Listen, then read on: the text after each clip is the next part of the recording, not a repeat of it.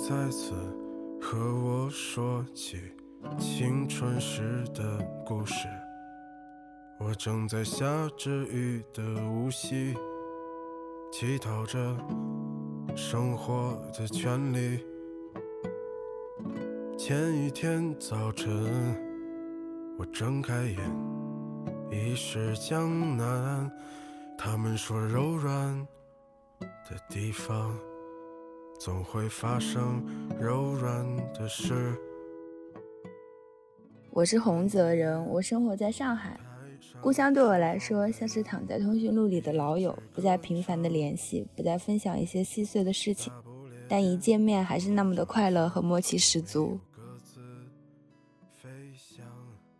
我是北京人，我生活在意大利米兰。故乡对我来说，像是一铁瓷。和他相处啊，敞亮、舒坦，心里边踏实。但是他自个儿的家务事儿啊，我也甭管，不能没有那眼力劲儿。相互扶持，各自安好，那呀，才是真的局气。我是河南人，生活在广东，故乡对我来说，其实好像是在记忆深处的一个符号。毕竟在外地生活了很多年，所以每当想到故乡的时候，嗯，所能够记得的基本上都是小的时候所停留玩耍过的街道，又或者说是那些在记忆深处的玩伴。随着年龄越来越长，慢慢的对于故乡的感情思念也逐渐在加重。我是重庆人，目前生活在上海。故乡对于我来说，是灰蒙阴沉的天气和热气升腾的牛油火锅儿，是霓虹弥漫的夜空和翘首以待的复杂情愫。我是西安人，我生活在上海。故乡对我来说，就像是一根心弦，它总能被某些人或事所波动，涟漪漫漫。久久不能平静。Hello，朋友们，我来自上海，生活在奥地利的萨尔斯堡。故乡对我来说，就像一个居住过很久的老房子，那里的每一砖每一瓦都寄存了曾经的一些时间、一些空间、一些情绪和一些味道。或许它还在那里，或许已经是物是人非。但在那之前，它会一直是那个薛定谔的房子，是一段封存的情绪记忆。我是上海人，套用一句歌词来讲，上海是我长大成人的所在，带了我所有的情怀。故乡对于我来讲，是我小辰光的弄堂帮纯真年代。故乡是一场永不散场的盛宴，辣盖我生命中流动。我是一个。东北的沈阳人呐，沈阳人。我现在工作生活在魔都，故乡其实对我来说更像是一个埋在我心里的时间胶囊，我需要时不时就把它挖出来，掸一掸灰，掀开那个盖儿啊，看看里面有什么，这时我特别安心。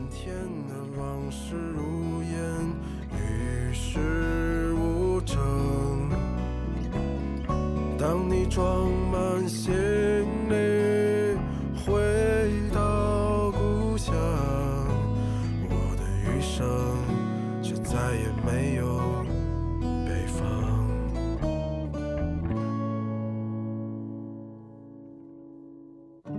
你知道，你的名字解释了我的一生。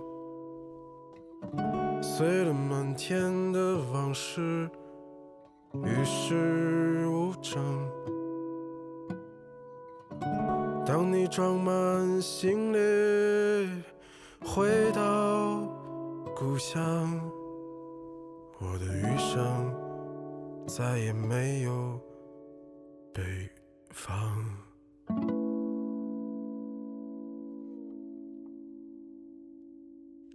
欢迎你的在场与证明，这里是在场证明，我是宇豪。刚才你们听到的是我最近这一段时间找了许多身份是异乡人的朋友收集的一些独白，呃，我挑选了一些比较有趣的作为本期的开场。在了解他们眼里故乡样子的同时呢，我也希望丰富一下故乡这个对于我来说有点若即若离的这个概念。那我先来接龙一下刚才的开场吧。呃，我是太原人，我生活在上海。故乡对于我来说呢，就像是一个还算熟络的远房亲戚。我和他有种某种先天智力上的连接，也曾分享过很多时光，甚至有一点点难以言表的情愫。但我们始终并不亲密。有时会听闻一些他的消息，但我心里其实也并不是很在意。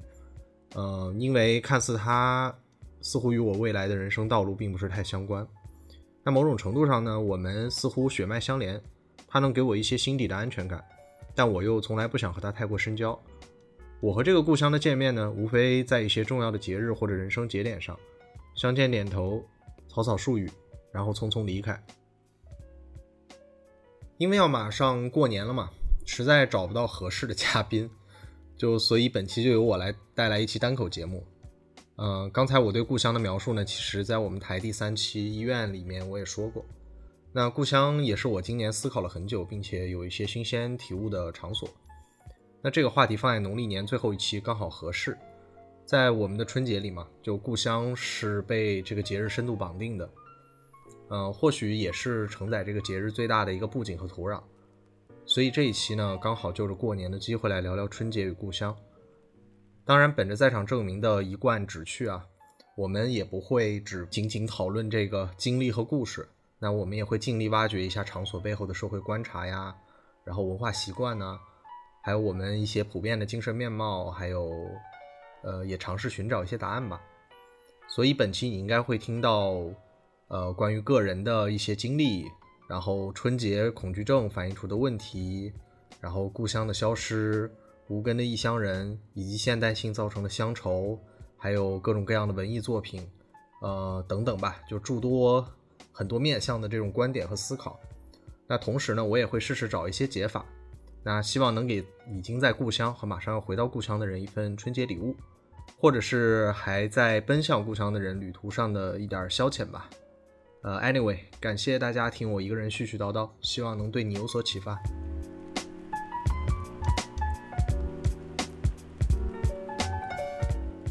说到现在的春节呢，自古以来我们都有一个时间上第一顺位需要考虑的事儿。嗯，从个人出发叫回家，在社会层面叫返乡，在动物学上叫做这个物种大迁徙，对吧？在这个交通系统呢叫春运。啊，不知道大家今年都如何回家，但是想必大多数人总要经历一些劳烦、混乱，还有这个荷包的缩水。然后我记得我在高中的时候曾经有一次坐这个春运的绿皮火车回家的一个经历。呃，当时是整整十五个小时的一个站票，而且不光是站啊，就是地上呀、座位底下，然后卫生间，反正除了行李架上，基本上每一寸空间都挤满人了。那我从车厢的中部到卫生间一趟往返大概需要三十分钟左右，每一次落脚都要避免这个踩到别人，然后颇有点像那个就是影视剧中那个特工啊，然后辗转腾挪的破除激光防盗系统的那个感觉。那当时我在这个越战越累，体力就是逐渐不支的这个情况下，然后我第一次很严肃的思考这个问题啊，就是为什么我们非要回故乡过年呢？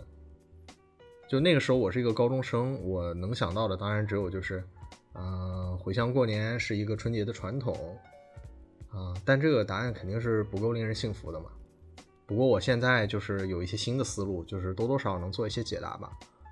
那我们不妨把这个问题就聚焦在“回乡过年”这四个字上。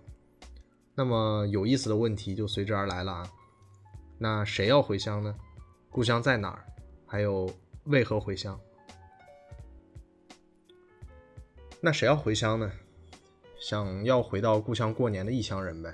就这个答案简单明了吧？就这也包括了诸多在大城市打拼的形形色色的各种打工人、农民工、大学生。他们往往一年之中大多数时间都在异乡生活嘛，真正能回到家乡的这个时间啊少之又少。那对于在外务工的人来说，再也没有比春节回家更重要的事儿了。甚至一年的这个辛劳与节俭，都是为了带回家去改善家庭生活，啊，享受一下天伦之乐。那甚至小小的炫耀一番。毕竟春节是向家乡和社区展示他的事业成就，啊，身份变化，还有文化面貌的一个良机。这个不仅仅是为了赢得尊重吧，也是为了走亲串友、联络感情的同时呢，也能更好的稳固自己在家乡的一个人际关系。那对于大学生来说，一方面离家不久，啊，那种故乡的熟悉感和依赖感依旧深深的藏在身体里面。同时呢，还有许久未见的朋友啊，嗯，爸妈的那种宠溺关怀，想了很久的家乡小吃，还有即将到手的压岁钱，这等等一系列。都让大学生肯定是盼着早早的能回家，然后更何况这个一个月的寒假假期，那简直是对未来半年凡人学业最好的一个对冲，对吧？有句俗话讲啊，叫“打断骨头连着筋”，就是这两种人对故乡的情感的写照吧。即使在长居地混得八面玲珑、如若土著，但这两种异乡人回到故乡过年的意愿仍然是非常强烈的。但是注意啊，是以上两种，就至少有一种我们还没说哈，就是在外面奋斗的打工人，比如说像我这种的，那他们的意愿是否强烈？嗯，我觉得可能情绪上是非常微妙的。那一方面回乡肯定也是想的，毕竟这个大城市九九六卷到很多这个岗位，对吧？大家都呃头也秃了，发也掉了。那春节一周假期回到这个节奏更慢的故乡悠然躺平，那肯定是这个像是窒息前最后一口氧气。那也有纠结的地方，纠结可能是源于一种春节恐惧症。这种恐惧症呢，在近些年似乎是愈演愈烈了，患者尤其是以这个异乡的年轻人为最。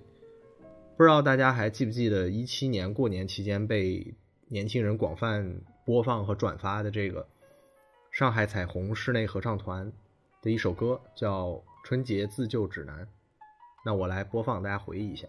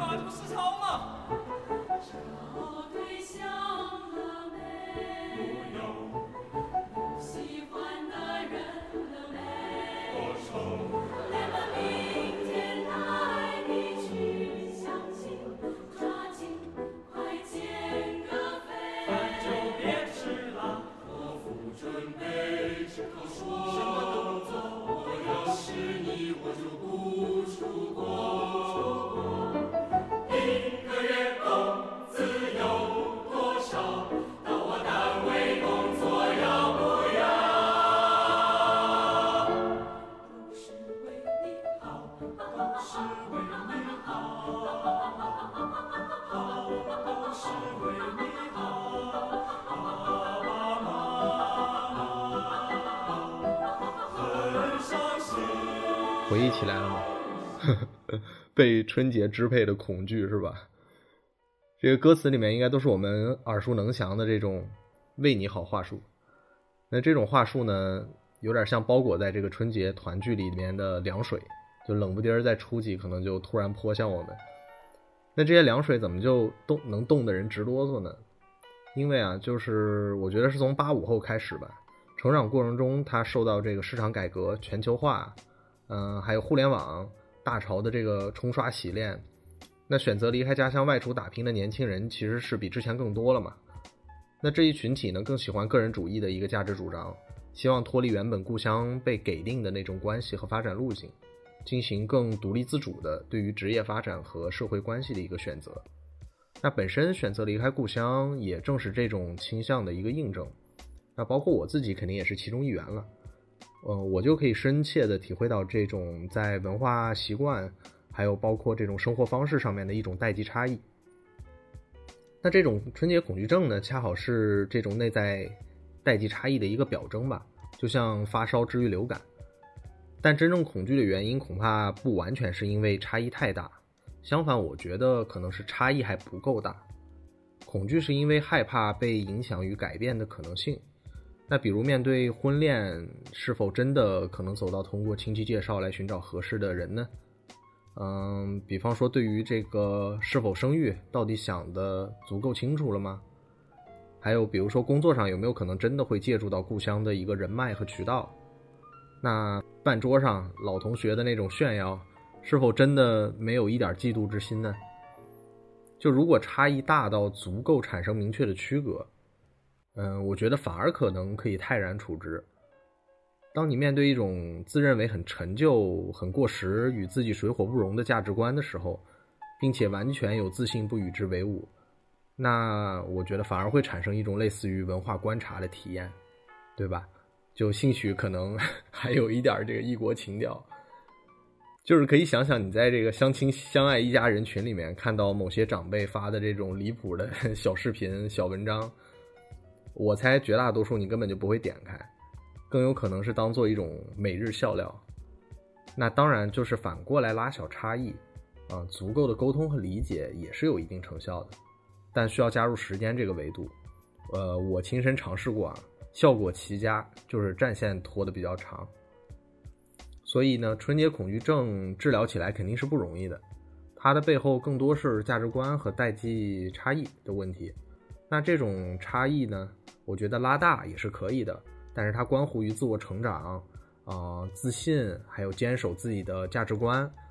那如果拉小呢？它也关乎于耐心、沟通和理解，对吧？那两者，我觉得不管你采用哪种方法吧，它都比单纯的恐惧要好，因为恐惧症是种病嘛。我觉得千万别把药方老是想象在别人身上。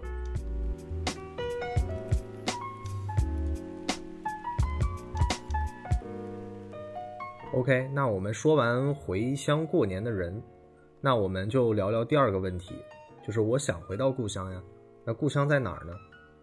这个问题看起来挺蠢的哈。那我先来 Q 一首歌，就是可能跟我同龄的人，呃，应该都听过的一首歌，就是南拳妈妈的一个老歌，叫《牡丹江》。那我来放一下。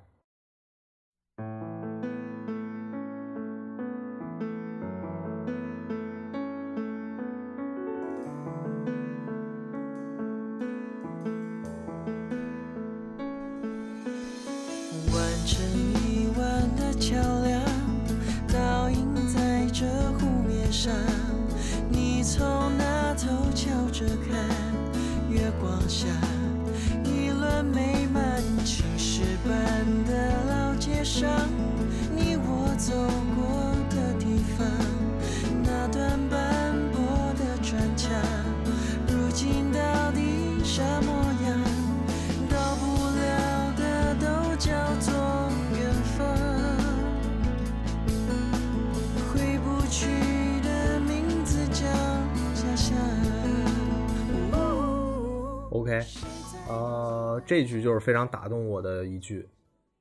嗯，到不了的都叫做远方，回不去的名字叫家乡，对吧？那前半句我们要去的远方呢，当然就是异乡了，呃，就是这种大城市，对吧？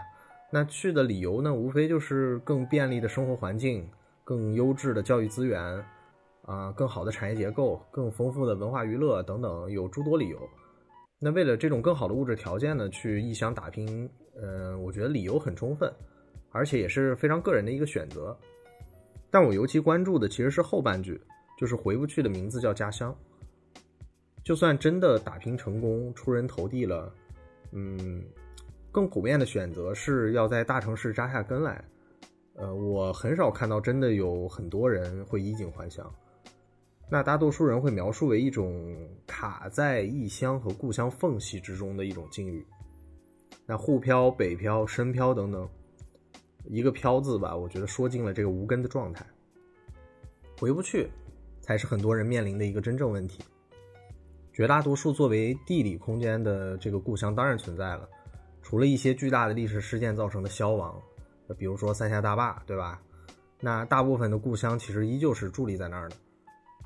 作为关系意义上的故乡呢，也依然存在，就是你的直系血亲啊、童年朋友生活的地方。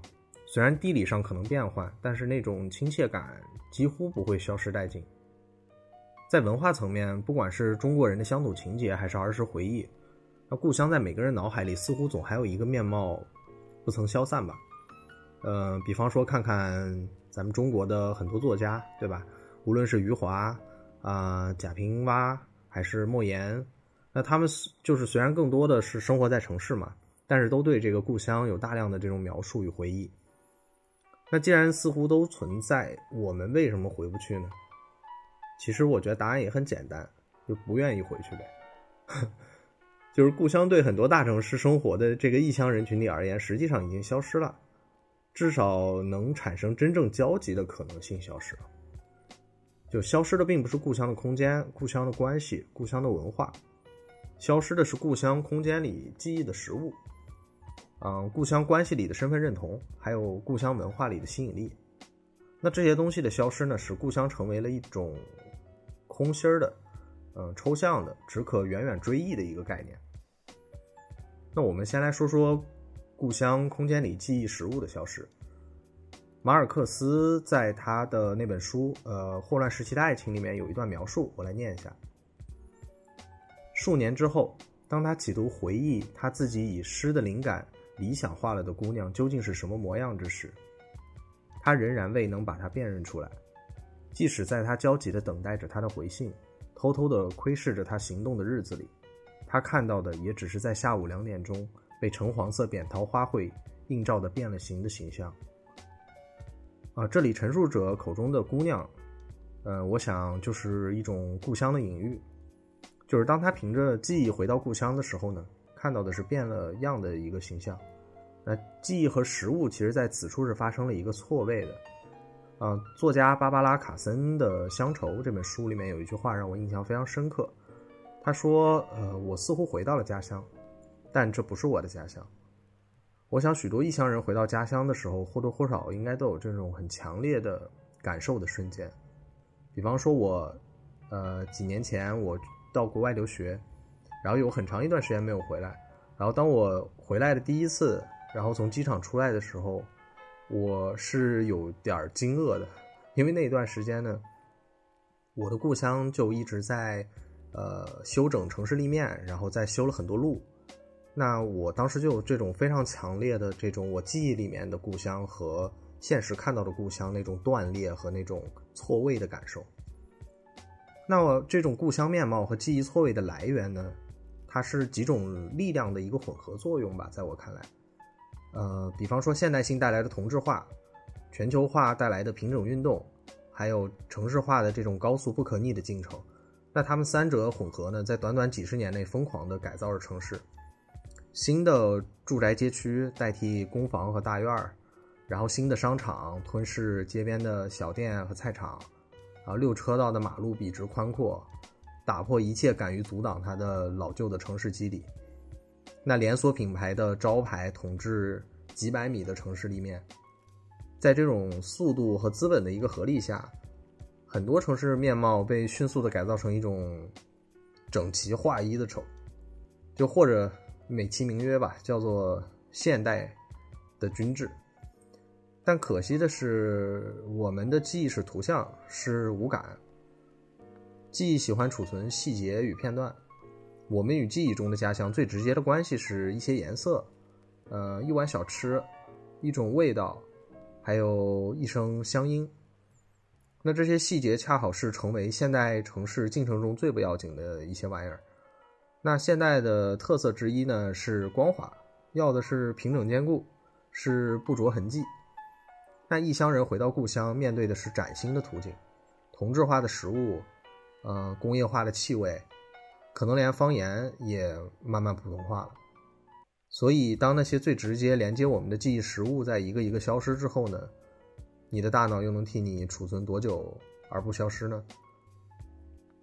再来说说关系里的身份认同的消失，这个我想从体验上应该不必多说吧，就是你肯定是能从那个春节的聚会上，故乡老同学那种不着边际的话题，呃，故乡老朋友令人生畏的观点，还有故乡的发小见面时候只能回忆往昔的那种尴尬上，都应该有所感受。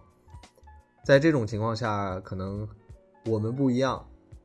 可能是很多人心里这个暗暗的一个防身武器，就算是这个沉默不语，到了酒足饭饱，大家离席的时候，你难免收获一句“嗯，谁谁谁真清高”，对吧？这里的清高和装逼应该是同义词啊。那么，这种身份认同感的消失，真的就只是生活环境的不同带来的吗？归根结底，我觉得身份认同的消失啊，源于一种人际关系的变化。那传统社会的人际交往结构呢，是在一个共同体当中的。可以想象一下，小时候被我们大家称作小区啊、筒子楼啊或者大院的这种地方，就更别提关系更紧密的那种村镇的生活单元了。因为大家的高度的重叠的作息规律，然后包括工作种类，还有生活空间，嗯，就过去的人际交往呢，形成了一个紧密的网状结构。那网上的每一个线条都是清晰可见、相对牢固的。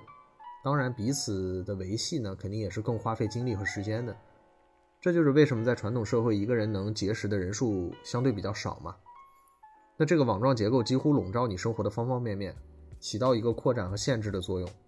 几乎形成了一个很明确的伦理道德的一个规范和边界，那甚至在乡村形成了一种伦理逻辑和生产逻辑的一种统一。那处在这个共同体内的人们呢，他们交换的是人情，啊，规则是由共同体中的这个共识来保障的。就比方说，今天张三跟李四呃要一根葱，那过几天李四和张三也能赊一头蒜，啊。那就这个东西现在被我们称作熟人社会嘛？那个人在其中的选择，要么你就遵守人云亦云，要么就得退出，孤家寡人。那不知道大家有没有看过一个丹麦的电影啊，叫做《狩猎》啊，里面的主角那个 Lucas 是一个小镇的中年人吧？他因为就是一个小女孩的谎言啊，在整个镇子上就受到很强烈的那个排挤、殴打。就甚至到最后真相揭开的时候，还是有人不相信而企图谋杀他，嗯，这就是很典型的在这种共同体当中规则起作用的一个范例。那看来，即使在外国的文化里面，也仍然不例外哈。但是如今呢，当各种限制解除，然后随着城市化的进程，这种共同体被快速的拆散和混合，形成城市里的一个一个我们。那这种城市化产生的现代性特征呢，像一个离心作用，就有点像洗衣机的甩干桶一样，就把我们快速的甩开分离，然后成为了一个一个的水珠。那我们就不再被捆绑于一个体系之中了。那极这个极大的增加了个体生活选择的自由度，可以将个人的生活分配不同的权重。另外一方面呢，也让我们变得更加孤立和自我。嗯，共识消失，然后彼此隔绝。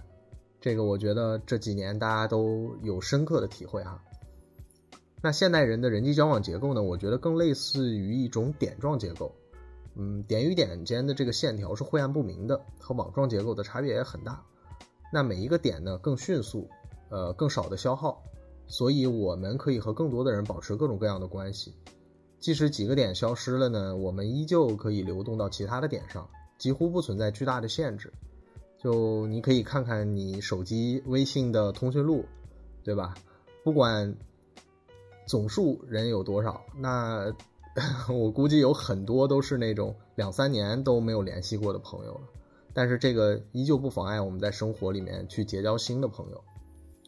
那传统和现代的差异，如果拿来比较的话，哈，我觉得传统的人际关系更像是地面上的有轨电车，嗯，处在地面之上。路径清晰可依，就不管你朝哪个方向去，轨道都是重要的，沿途的景观也是可见的。而现代社会中的人际关系呢，更像地铁，在地面之下，你只需要考虑你要去往哪个点，黑暗之中路径和沿途都不重要，只有熟悉的一些站点和你交集，并且也只是为了快速的换乘。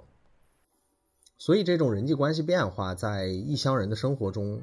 的反应是我们不再相信共同体的运作机制可以应对当下的一个生活状态了，而是习惯于生活中不同部分的不断细分，嗯，还有真空和工具化。那熟人社会应对风险的方式呢，是以这种交换关系啊、伦理道德的维系的这种共同体来面对，而如今我们依靠的更多是，比方说看病用医保、吃饭点外卖。啊，购物收快递，一切生活的部分都有其对应的一个城市公共产品与手机软件供我们驱使。那我们更信任系统的作用和工具化的人。你找工作不靠父母介绍，靠智联招聘，啊，找对象不靠亲戚推荐，那靠百合网，还有一些什么线下相亲会。那修水管、通马桶也不需要再靠邻居帮忙了，啊，可以去网上点一个五八同城。那所以就是消失的其实并不是关系本身，而是那种熟人社会里的共同体。嗯，换句话说，就是你也早不习惯，也不认同一切故乡的共同体中的这种运作方式和价值主张了。所以，那么何来的身份认同呢？对吧？那最后一个消失是故乡文化里的吸引力的消失。在第一个消失里面，我们就说过啊，就是故乡的面貌改变了嘛。除了城市化进程和新农村建设啊，就等等一系列的这种东西造成的千篇一律以外呢。随着面貌的消失，很多故乡的在地文化也一起蒸发了。嗯，或者怎么说呢？变得现代了，不地道了。就拿以前太原的春节举例吧，我记得家里人离过年还有十几天就要开始筹备，那少不了的肯定是要炸丸子，要炸豆腐，要炒油茶，还有把那个封存一年的铜火锅拿出来擦得锃光瓦亮的，还要再把亲戚从内蒙带回来的羊肉炖上老大一锅。那我老是炖一半就 就去偷吃，然后春联呢是要家里的长辈或者会书法的亲友来写的，那炮仗呢也是要提前采购的。那反观现在呢，过年无非是贴一个银行或者保险公司送的对联儿，然后除夕夜炒几个菜，象征性的吃点饺子就算交代了，甚至很多人家直接酒店订一桌，图个方便，连菜都懒得炒了。那我不止一次从各个年龄的人嘴里面听到，就是说现在过年真的越来越没年味儿的说法。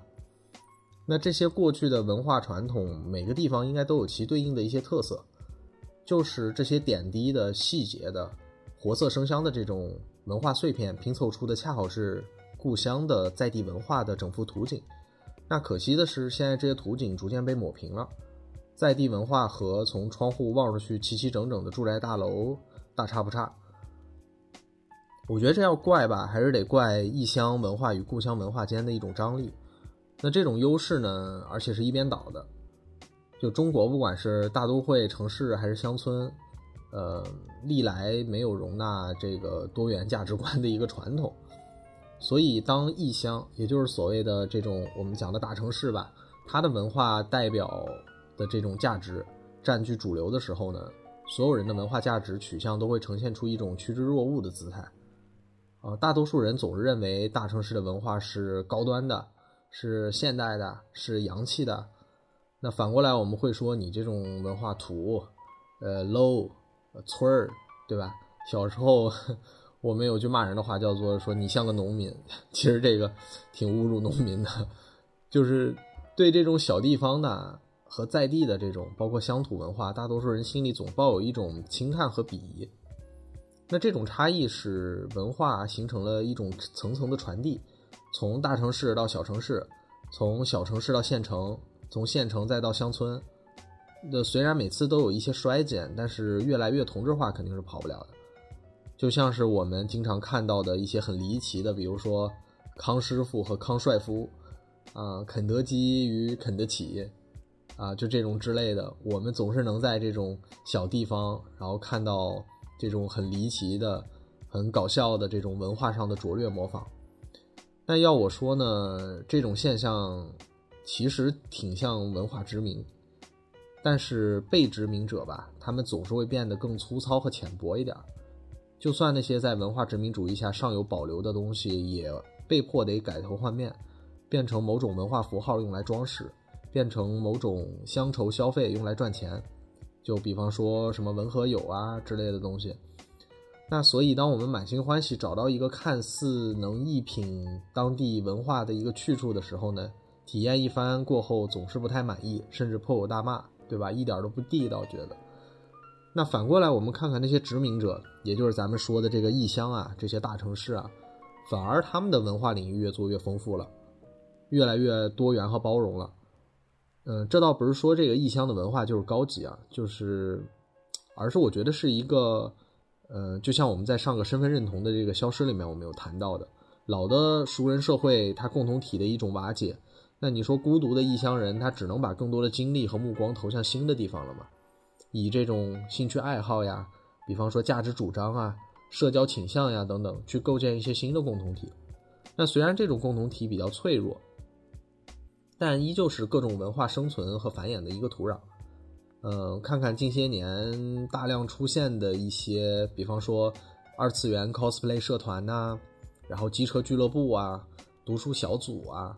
呃，甚至是这种杠饭团伙，对吧？都搞得如火如荼，就再不济那些这个 网红名媛们，是吧？都能凑个小分队，拼个下午茶，或者分享一下摄影师。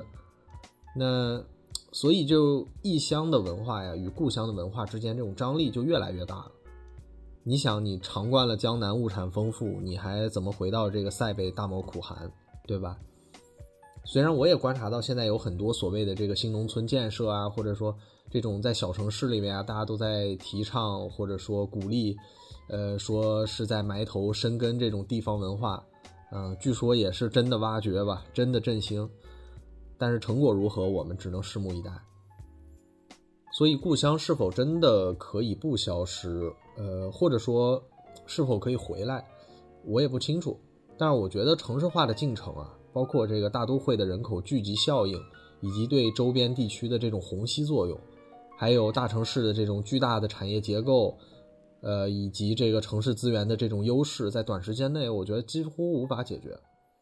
但我们刚才聊过的三个消失吧，可能是更加容易进行反思和调整的一三个角度。那比方说，让逐渐均质化的这种粗放的、缺少细节的。故乡的形象慢慢丰富起来，是不是能容纳更多的记忆呢？嗯，还有城市里面疏离的人际关系，能不能在啊这几年我们在疫情当中感受到的那种邻里社区啊的这种重新的连接，然后呃重新搭建起来的某些共识下，我们能不能找回一点点共同体的这种感受和习惯呢？那同时反过来，家乡的那种熟人社会的关系网，在新一代的这种生活方式下，能不能再松动一些呢？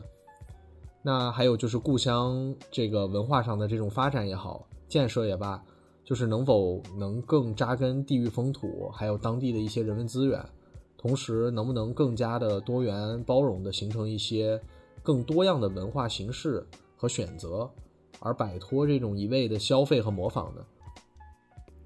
那至少从这三个方面吧，我觉得对故乡的消失还是有一定的空间可以去施展和改善的。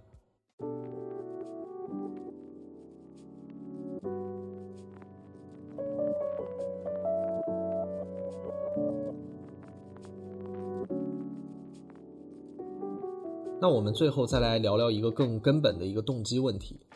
嗯，我们知道了谁要回乡，故乡在哪儿？呃，甚至聊到了就是对于异乡人，故乡这种即将消失或者已经消失了的状态。那为何还要回到故乡呢？我的理解是因为乡愁。其实我们能发现，这个不是一个个体问题，而是具有强烈的普适性的一个恒久远的问题。呃，比方说，无论我们从这个耳熟能详的李白《静夜思》里那一句“低头思故乡”，然后到余光中的现代诗《乡愁》里面的呃邮票、船票、坟墓、海峡这些意象，呃，从这个贾科长啊的《山河故人》当中，呃，有一个镜头在山西冬天冷冽的那个河岸上起舞，还是电影《布鲁克林》里面与故乡隔着大海。然后踌躇不定去留的爱丽丝，然后乡愁，它其实我们可以看到，它盘桓在人类历史的每一刻，它是不分地域和国籍的。那不同的文艺作品中呢，乡愁都有不同的情绪状态和内容，同时也有不同的象征形态。那乡愁到底是一个什么东西呢？嗯，我们可以先来就是把乡愁这个面向模糊复杂的事理出一个小小的路径。那乡愁在英文和拉丁语中有一个词汇表达，那应该很多人都知道，叫做 nostalgia。那最早的这个，它其实是一个希腊词汇 nostos 回家和这个 alagos 痛苦的这两个词的一个合成。啊，但最一开始这并不是一个文学词汇，而是一个医学词汇。最早呢，这个词来源于1688年瑞士医生呃约翰尼斯霍佛，然后他用这个词呢表述了瑞士雇佣军在外国作战时候产生的一系列的呃包括厌食啊、哭泣啊、呃抑郁啊等一些极度思乡的病症。那在这之后的两百多年呢，就是这个词它一直用于临床的医学表达。但从这个十九世纪开始呢，伴随着西方剧烈的社会变革，这个词汇呢逐渐从临床内涵慢慢转向了具有象征意义的文学或者哲学表达。比方说，这个德国诗人呃诺瓦利斯曾有就是一句话非常有名，叫做“哲学就是怀着永恒的乡愁四处寻找家园”的一种表述。那从二十世纪开始呢，乡愁这个词啊。因为使用频率和这个普遍情感开始逐渐呈现出一种多学科的一种视野，那其中最重要的集中在社会学和人类学上，包括我们这个耳熟能详的这些大家，包括韦伯啊、涂尔干、滕尼斯等等，就是一系列的这个学者的讨论和论述，就是乡愁它具有了一个更新的社会学内核，就是一种对新兴西方工业社会的批判立场，那它的框架呢是传统与现代之间的一种道德对立。那人类学家呢，也给乡愁赋予了，嗯，包括地方性的、小众的，啊，失落的，或者是甚至是落后的文明的某种怀旧情绪，啊，比方说这个列维斯特劳斯的《忧郁热带》里面，就是有诸多的篇章都对这种感情是有加以描述的。那这两种学科呢，基本上确立了乡愁的一个基本内涵，并且这种影响一直持续至今嘛。那所以当下的乡愁又是一种什么样的东西呢？嗯，我觉得大多数人可能都觉得乡愁是属于某个人对现在就是无法拥有的一种曾经拥有的那种失落情绪。嗯，我觉得这这肯定是对的。但是除了个人的乡愁，还有呃集体的乡愁。就比如为什么我们常说啊，老乡见老乡，两眼泪汪汪，是吧？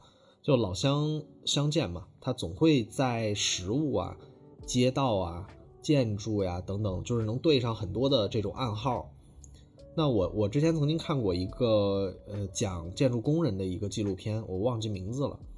那其中他呃我印象很深刻的是四川帮是关系最紧密的一群工人，就是因为他们比较讲究生活嘛，并且是都有喜欢这个香辣的重口。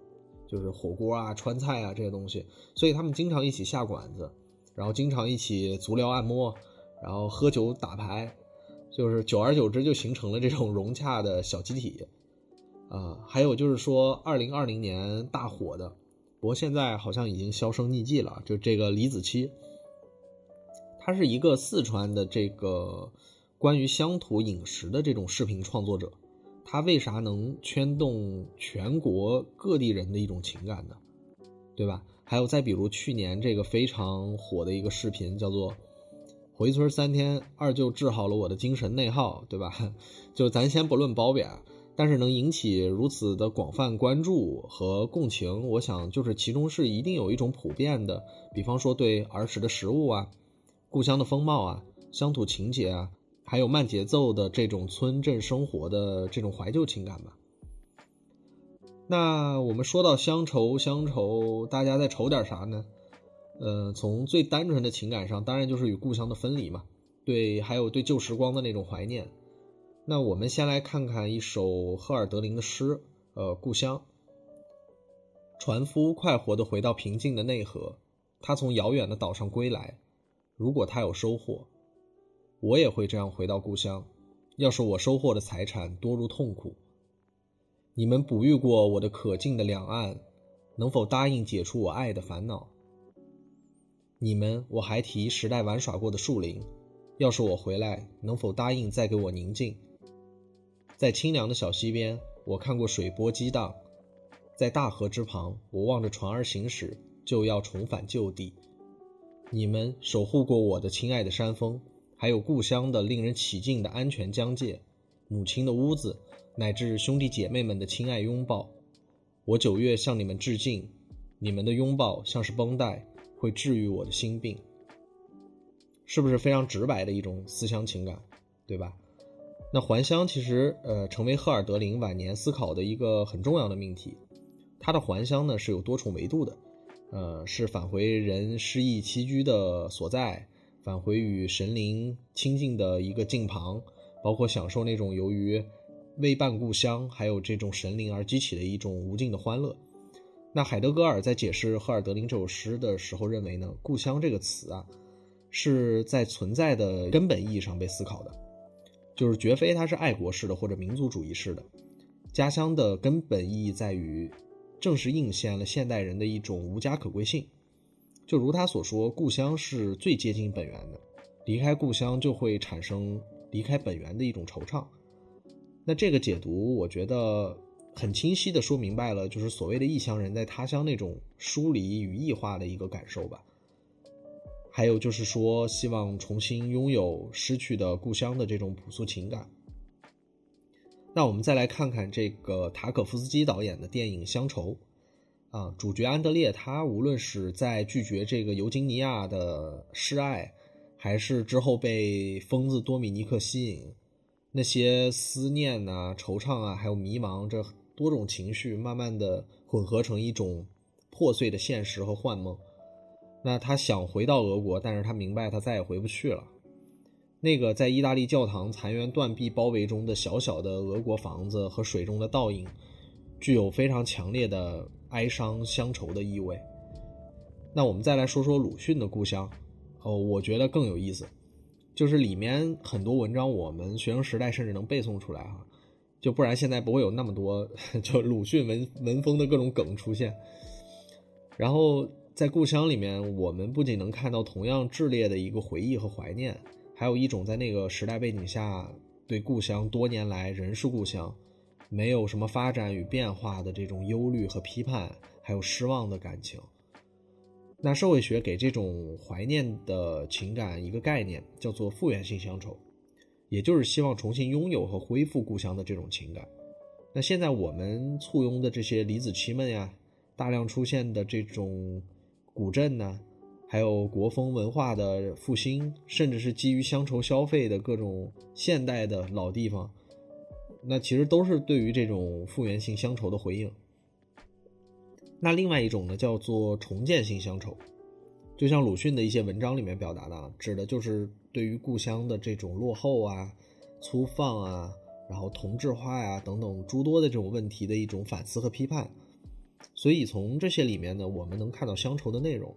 嗯，也就是大家在愁什么，其实是一种困在过去现在、传统与现代、复原和重建，还有包括渴望与批判当中的这种非常矛盾的、富有张力的情感。那不管是哪一种呢，都是充满了时代意味的，甚至可以说不仅是异乡人吧，呃，某种程度上故乡人也是异乡人，在这个时代。那就如同我们在上一个问题“故乡在哪里”对那些消失问题的批判，我们可以看到的，那乡愁其实它是某种城市病的阵痛，是一种现代性危机的表征。正如我们前面所说啊，就是我们理解了为何想回到故乡，呃，因为乡愁是绝大多数人都会有的一种普遍感受，而现实情况呢，是真正的故乡似乎也正在消失。然后老地方、老时间都回不去了，这是我们这个很普遍的一种判断。那想必很多人关心的就是，那我又该如何应对或者释放这种乡愁呢？嗯，我想我能想得到几个路径吧，不一定真的药到病除，但是至少可以起到一部分的缓解作用吧。嗯，当然可能也是种参考吧。就是有乡愁回到故乡，当然是最好的解法啊。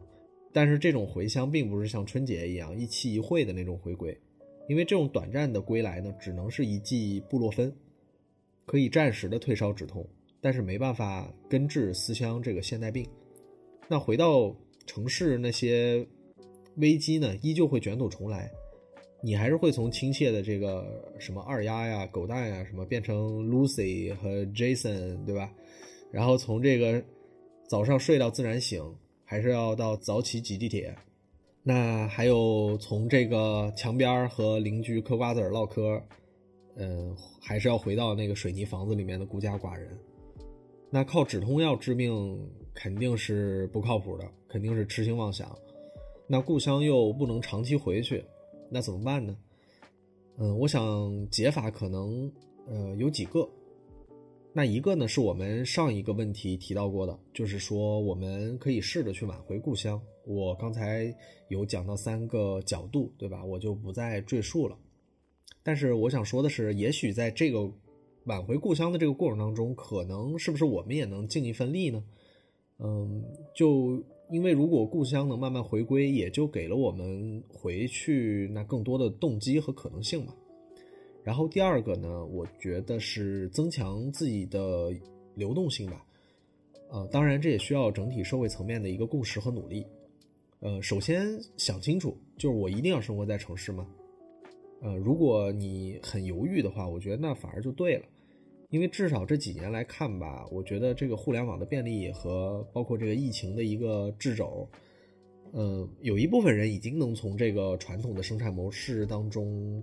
嗯，部分的吧，解放出来了，拥有了比较强的一个流动能力。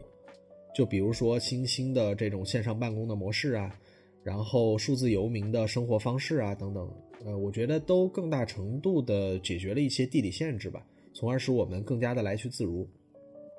这极大的增加了回到故乡的一个机会和频率。呃，那第三种呢，我想是复归自然。啊，这当然不是指像卢梭一样啊，住在这个瓦尔登湖与世隔绝，两腿一蹬，而是这个更积极的投入到和自然产生互动的这种行为和活动当中去吧。嗯，多多的脱离城市嘛，去自然当中寻找一点比较干净的力量和这种治愈感。那刚才我们有说到乡愁是一种现代病嘛，所以缓解现代病某种程度上也是对缓解乡愁有一定作用的。嗯，我想现在非常流行的，比方说露营啊、徒步啊、溯溪啊等等这种户外活动，也不无这种原因。那想想为啥那么多人要去西藏嘛？来一趟所谓的啊这个什么净化之旅啊，巴拉巴拉，就这个不是也是在企图靠近某种海德格尔所说的那种本源的感觉嘛，对吧？那最后一个办法就是，嗯，只能理解和正视乡愁这种情感。嗯，我觉得乡愁的情感中呢，也有一部分是来源于家人与朋友能给予你的一种绝对善意吧。这种善意虽然远隔千山万水，它还存在，但是确实很多时候呢，它很难及时的抵达。那我们是不是能够去建立一些新的关系？就是，呃，或者说通过与新的朋友彼此间的这种善意的释放，那慢慢的达成某种互为故乡的情境呢？这个听起来好像这个有点悬啊，或者说有点，呃，好像有点扯。就是，但是我觉得这种新的深切的关系的建立，确实也能获得很大的这种情感支撑和力量来源。嗯，就像很多现在八零后、九零后不是都在密切的讨论，比如说，呃，比方说这个互助养老啊的这种未来策略。那我想他们当中大多数人并不是来自同一个地方，就是打算一起回乡养老的。而是想去建立和营造一种新的可以称作，呃，彼此能成为家人的这种关系吧。嗯，当然啊，就是这几种解法吧，可能它都有一些疗效上的局限。乡愁它有点像这个大雾一样，它总是会到来，然后遮蔽我们的视线，对吧？但是我想，就是理解与正视了为何回乡，包括乡愁这个问题，嗯。如果我们不断的去寻找和尝试吧，可能有一天雾它总是会散去的。就是但愿这个雾散去的时候，能露出回家的一条路吧。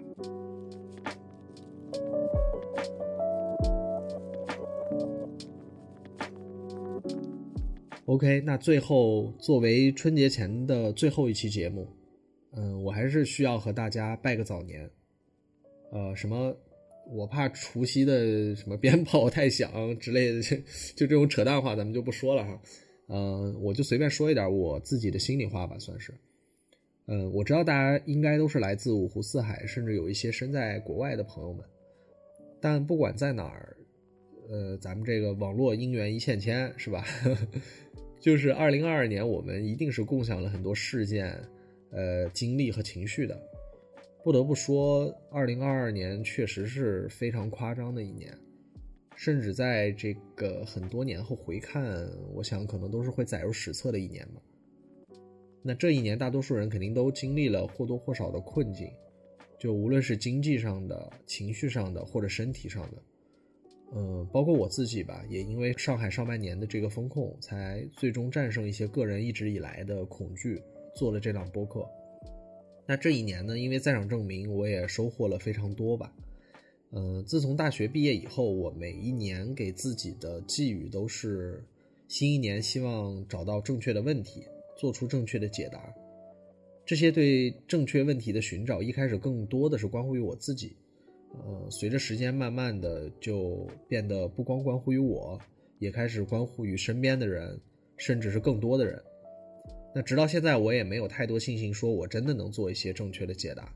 嗯，其实我心里很清楚啊，在场证明的这个简介里面，我们写的理念再高大上，但总归我还是一个思想浅薄、涉世未深的年轻人，可能真的能做到的事情非常之少，并且这种坚持呢，也已经耗费了我巨大的精力。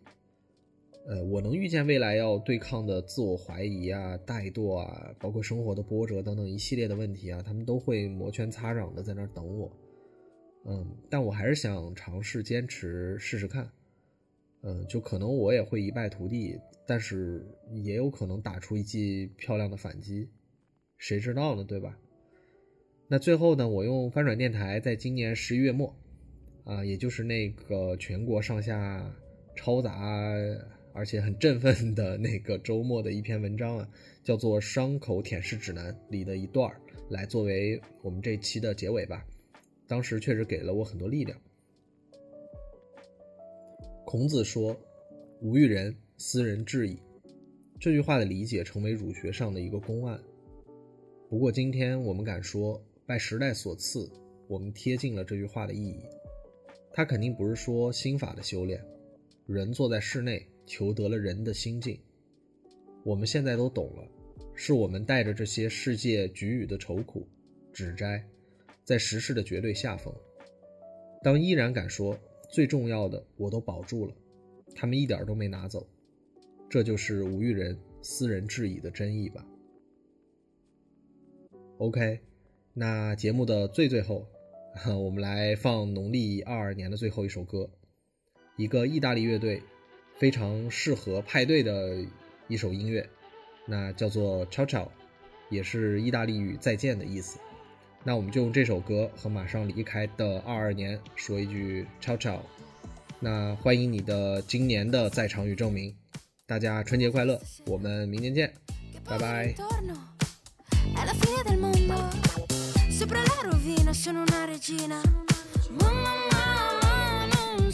感谢收听《在场证明》播客。目前你可以在小宇宙、苹果 Podcast、喜马拉雅、网易云音乐及 QQ 音乐找到我们，也可以关注同名微信公众号来获取节目信息与收听地址。想加入听友群的朋友可以查看小宇宙节目公告与 Show Notes。欢迎你的在场与证明。